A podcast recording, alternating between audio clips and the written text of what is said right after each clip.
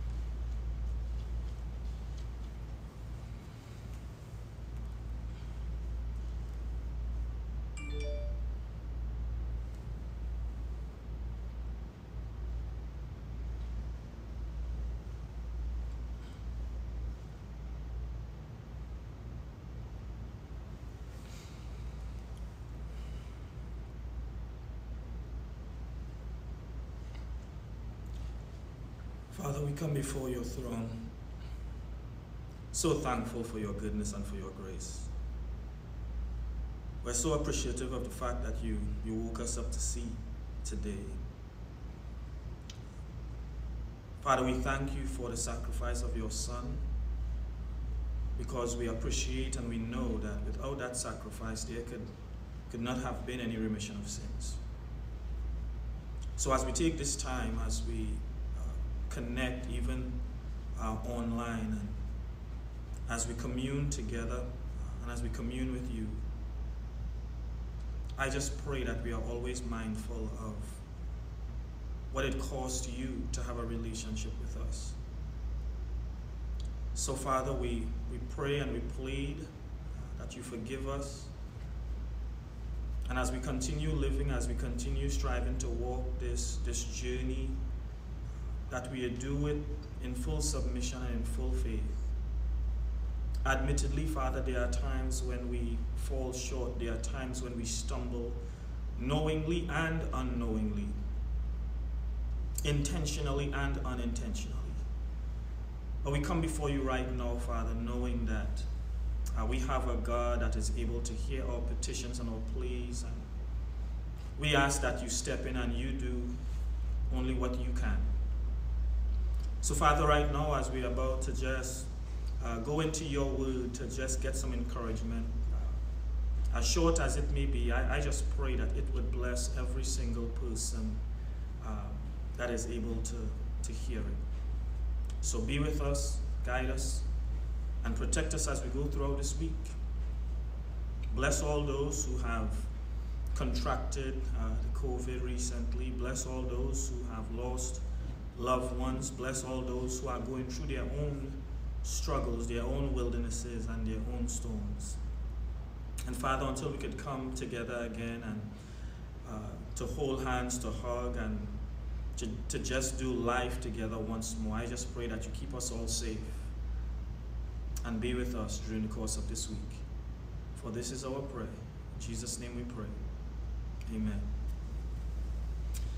Church, I want to say good morning to everyone, and if you are viewing online with us, uh, just welcome to our online service on this morning. It's not my intention to be long, uh, But I really want to, to ask to give your attention as we just get a brief exhortation, a brief encouragement from the Word of God this morning.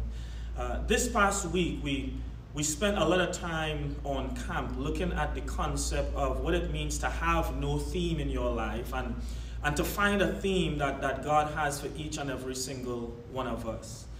And in, in, in light of that, you know, there, there were several discussions, several passages, so many classes that were done, uh, you know, every single day. And I was mindful because on the second to last day, we spent some time looking at the hall of faith, of course, found in the book of Hebrews chapter number eleven. And I remember as I was, as I was sharing this, this, this, this text with, with my own group on Thursday, I just remembered, you know, some statements that I would often make when I was growing up. And, and it was a statement that, that sounded something like this. I, I, I would often say, when I get to heaven, you know, I would have love, or I would love to spend time talking with, with certain individuals to find out or to figure out how they did it. And that was me in my youth, you know, as I, as I, I grew up thinking and, and hearing about guys like Samson, hearing about guys like Moses, Aaron, and the list goes on and on. I just had this image in my mind that whenever I get to heaven, I just want to spend some time with these individuals trying to pick their brain and, and, and figure out how they did it, how they walked that, those, those narrow paths, how they navigate, navigated life. Uh, but as I've grown older, I, I've, I've just come to realize that honestly, I, I know once I, I make it to heaven, I won't have time to even but, be bothered about sitting down with these, these guys and, and talking to them about how they made it through, because I would have already uh, made it myself. But I want us to see, if we were to take that concept of, of pulling and having these individuals sit with us and have an interview with the host of heaven, what that would potentially look and sound like. And so I want to share a brief exhortation. I want to pull out three individuals from Scripture and, and sort of do a, a mock interview of sorts to, to see what they would say to us as we think about an interview with the host of heaven. And so I need for you to put on your, your imagination caps with me. And I, I want you to think about, as you enter into the pearly gates, if, if, if you could even imagine what the pearly gates look like, as you enter into the pearly gates and you begin to, to, to walk the, the, the streets of gold, right? That's kind of like how the scripture defines it. As you begin to walk the streets of gold, and as you look over to your left underneath a tree somewhere, you know, he's prancing around, he's having a good time. Uh, and and you, you walk across this in individual and you recognize that Samson is on the scene, and, and as you walk close to Samson, you're, you're you know you're, you're all doe-eyed, and you run up to Samson and you say, "Samson, it's so good to meet you. I just want to find out from you how you were able to make it in life." Many of us know the story of Samson. Many of us are able to attest to Samson. Uh, as you think about Samson, uh, you know, from, from the book of Judges, chapter thirteen through sixteen, we get a little glimpse into the person of Samson. And I'm guessing if Samson had to say one thing to, what, to us as to how he made it, it would be, he would say, "We need to be strong. We need to be strong."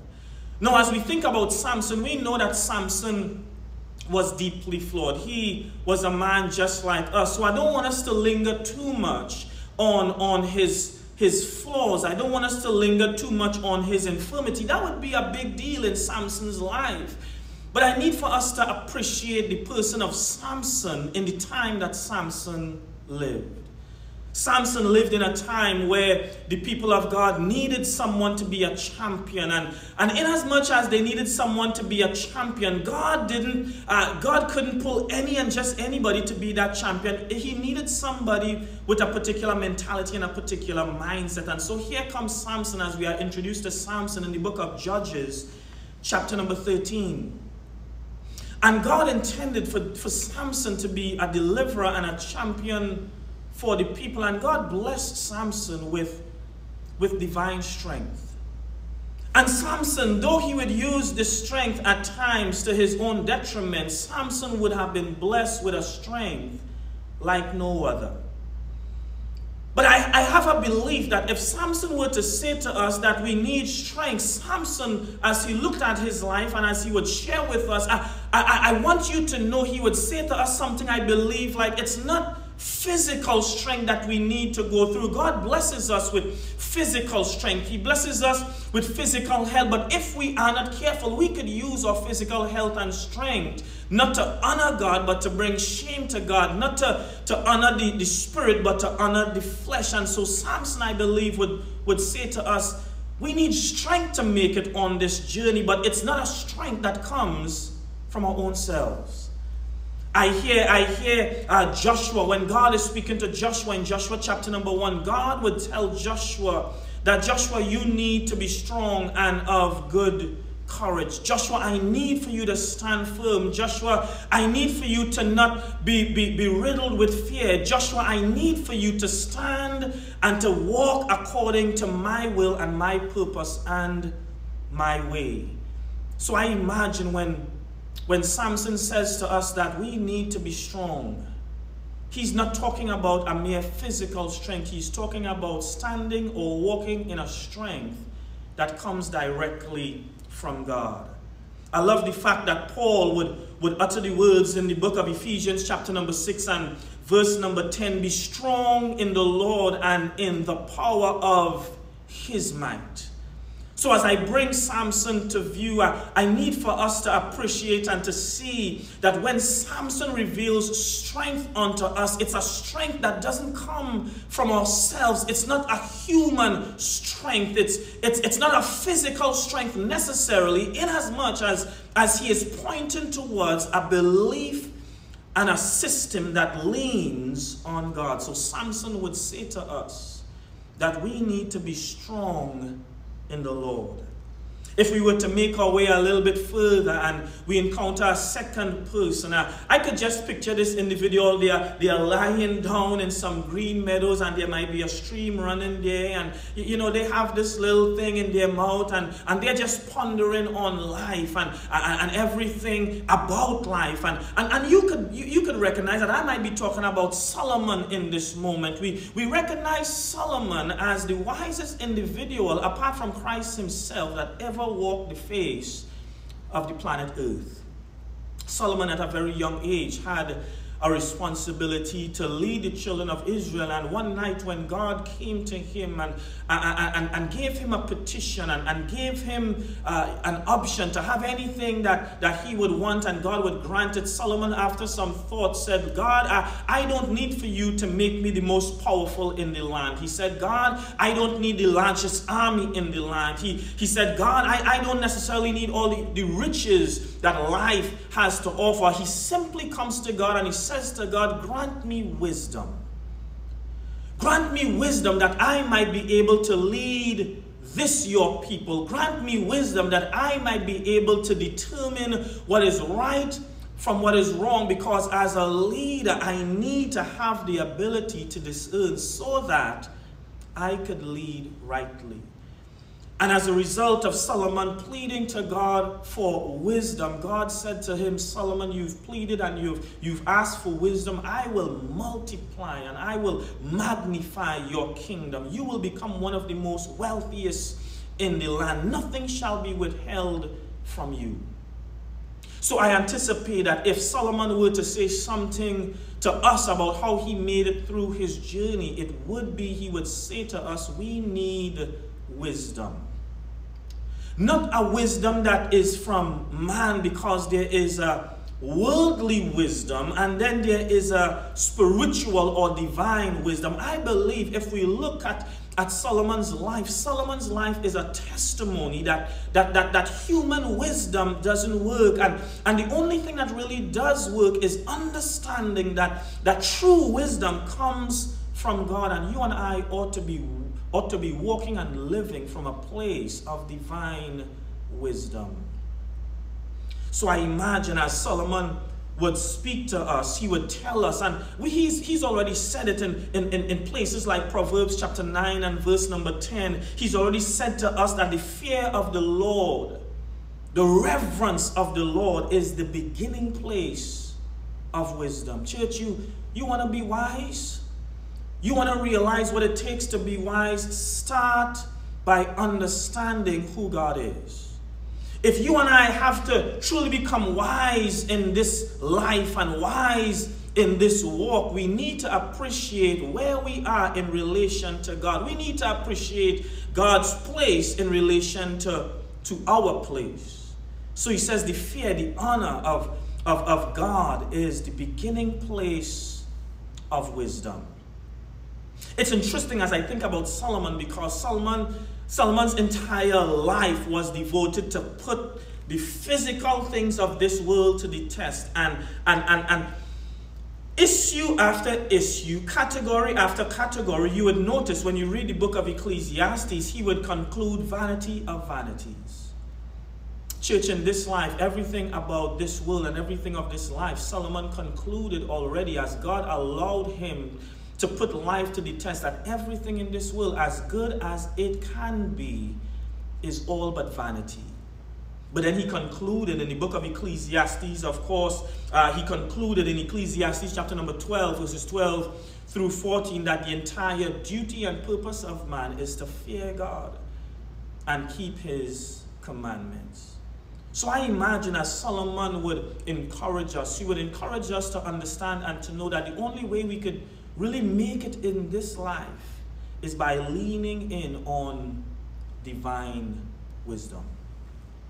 And thirdly, let me leave this with you. I said I wasn't going to be long on this morning. Thirdly, as I think about an individual that I would absolutely want the ability to speak to, I can't help but, but think about, through the entire host of, of heaven and through all uh, of the men and, and women that have gone on before, I, I, I believe that I can't have an interview with the host of heaven without speaking to the Lamb that was slain. I believe it's so important for us to, to recognize Jesus as someone who is so important for us to have and, uh, and to talk to, because Jesus typifies something for us as human beings. When Jesus came to this earth, I love how the Gospel of John puts it. He was one hundred percent God, but at the same time in his incarnation, he was one hundred percent man. That becomes so important to us because the Hebrew writer would put it this way concerning Jesus and his ability as a high priest. The, the Hebrew writer would say he, he, he, he was formed in the fashion as, as we are, yet without sin. And so there is something about Jesus that gives us some encouragement and helps us to understand what it really takes to make it in this journey, to make it in this life. As I think about what Matthew records in the book of Matthew chapter number twenty-six, as, as Matthew outlines this scene and as he describes this scene of Jesus being in the Garden of Gethsemane, I want to do this really quickly if, if you could picture this with me. When Jesus was in the Garden of Gethsemane, many of us are familiar with the fact that he bowed himself down in prayer, and it was so intense that, that Matthew records that his sweat had dropped like drops of blood. And I'm not going to go into this explicitly by any means, but, but needless to say, we encounter Jesus at a point of great anxiety. And as we see Jesus at this point in his life and at this point in his ministry, I, I need for us to identify with the human side of Jesus, because as we identify with the human side of Jesus, I need for us to also appreciate that Jesus is able to identify with us as well. We often look to Jesus as the Son of God, and he is the Son of God. We often look to Jesus as, as the one who was in the beginning, the Word, and he was and is, don't get me wrong, the Word. He is divine.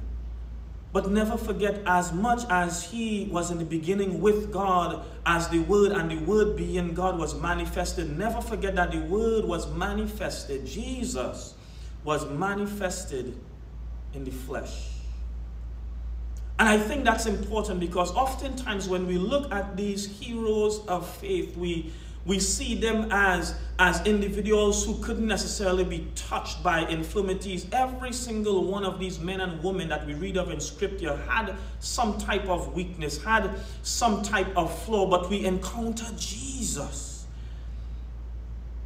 God incarnate in the flesh, having the ability to navigate life and come out of this without sin.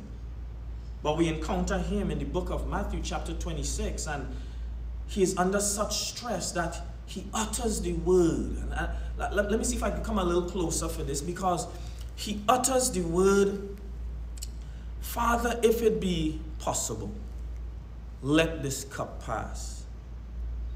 And I don't know about you, but I, I believe that whatever caused Jesus to make that statement, I, I know, I know, there are some people that say that say that, you know, my Lord was never fearful, my Lord uh, never really could, you know, br bring himself to, to not go to the cross. But I need for us to see that Jesus, though deified, he is one hundred percent in the flesh in this moment. And so Jesus understands the effects of anxiety. Jesus understands, I believe, the effects even of depression. You would say, "Oh, Brother Morgan, what, what do you mean Jesus uh, understands the effects of depression?" Do you know how many times Jesus would have left the multitude, left his disciples, and pulled off by himself?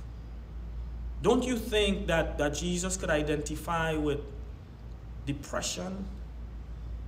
Don't you think that Jesus identifies with frustration, being frustrated with with people?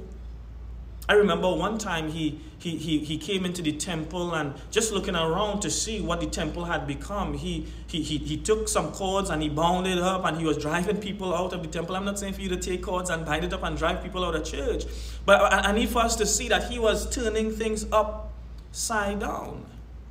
Don't you think that that Jesus was angry? But in good old fashion, he you could be angry, but sin not. I'm, I'm not saying not to be angry. The scripture doesn't say that a person who is frustrated is faithless. The person who, who, who is depressed is faithless. The person who is, who is suffering with anxiety, don't think that because you suffer with these things, it means that there is a lack of faith. So we encounter Jesus. He's in the Garden of Gethsemane. He's anxious. He's tired. He's weary as to what he's about to encounter. And he utters the words, "Father, if it be possible, let this cup pass." But I'm glad he didn't stop there. Because if I were to interview Jesus, here is what I believe. I believe that Jesus would say to us, if you have to make it in this life and in this journey, just understand it's not about you, but it's about him. You could put that in the chat if you want. It's not about us, but it's about God. So in as much as he felt the weight of the struggle, in as much as he felt the burden of what he was about to carry and have been carrying all his life and for the past three years of his ministry, in as much as he carried the anxiety of everything, and he uttered the words, not he uttered the words, "If it be possible," he would conclude, "Nevertheless, God, not my will, but your will be done." Church, I want to encourage us this morning as we think about having strength, to understand that we ought not walk in our own strength. Our strength, true strength, comes from God. Number two, we need to appreciate that we need to walk in wisdom, not our own earthly wisdom. Our, our earthly wisdom could only take us so far. You would realize this in Scripture. Every time God called his people to go on a journey and to do something great, I, I, I promise you, it seemed crazy to them, to the extent that the people who were experienced and had worldly wisdom, they, they oftentimes thought that the thing that was ahead of them was unable to be accomplished. And that's where faith comes in. And so we need to have strength for our journey, but we also need to have wisdom to learn to step out on faith and trust God. For the beginning of wisdom is to fear and trust in God. And finally, as I think about Jesus, if we have to make it in this life and on this journey, we have to conclude that it's not about us. Not my will, but thy will be done. I don't know where you are in your journey right now. I, I just pray, hope, and trust that wherever you are, wherever we are, we would learn more to lean on God's strength. We would learn more to lean on God's wisdom, and we would learn more to follow God's will and not our own will. Will you bow with me as we pray? Father, we come before you at this time just thanking you for this brief exhortation and this brief word. Father, for those who are here, for those who are alive, for those who will come on and, and listen to this in days and weeks or months, years even, to come, I just pray that this word would be such a blessing to all of us. We thank you for your goodness. We thank you for your grace. We thank you for all the individuals you have placed in our lives, past, present, and future, to help us along in our journey. May we have a strength that truly comes from you and lean on that strength. May, may we seek wisdom, as James would say, for those who lack wisdom, let them ask of God who giveth to all men liberally, for you don't reproach. But God, may we also reflect a heart of Christ, a heart like Christ that says, not my will, but your will be done. So God, we bless your name. And we pray that you use us in a mighty way to, to win as many souls to you as possible. Keep us in your care. Guide us throughout the rest of this week. For this is our prayer. In Jesus' name we pray. Amen.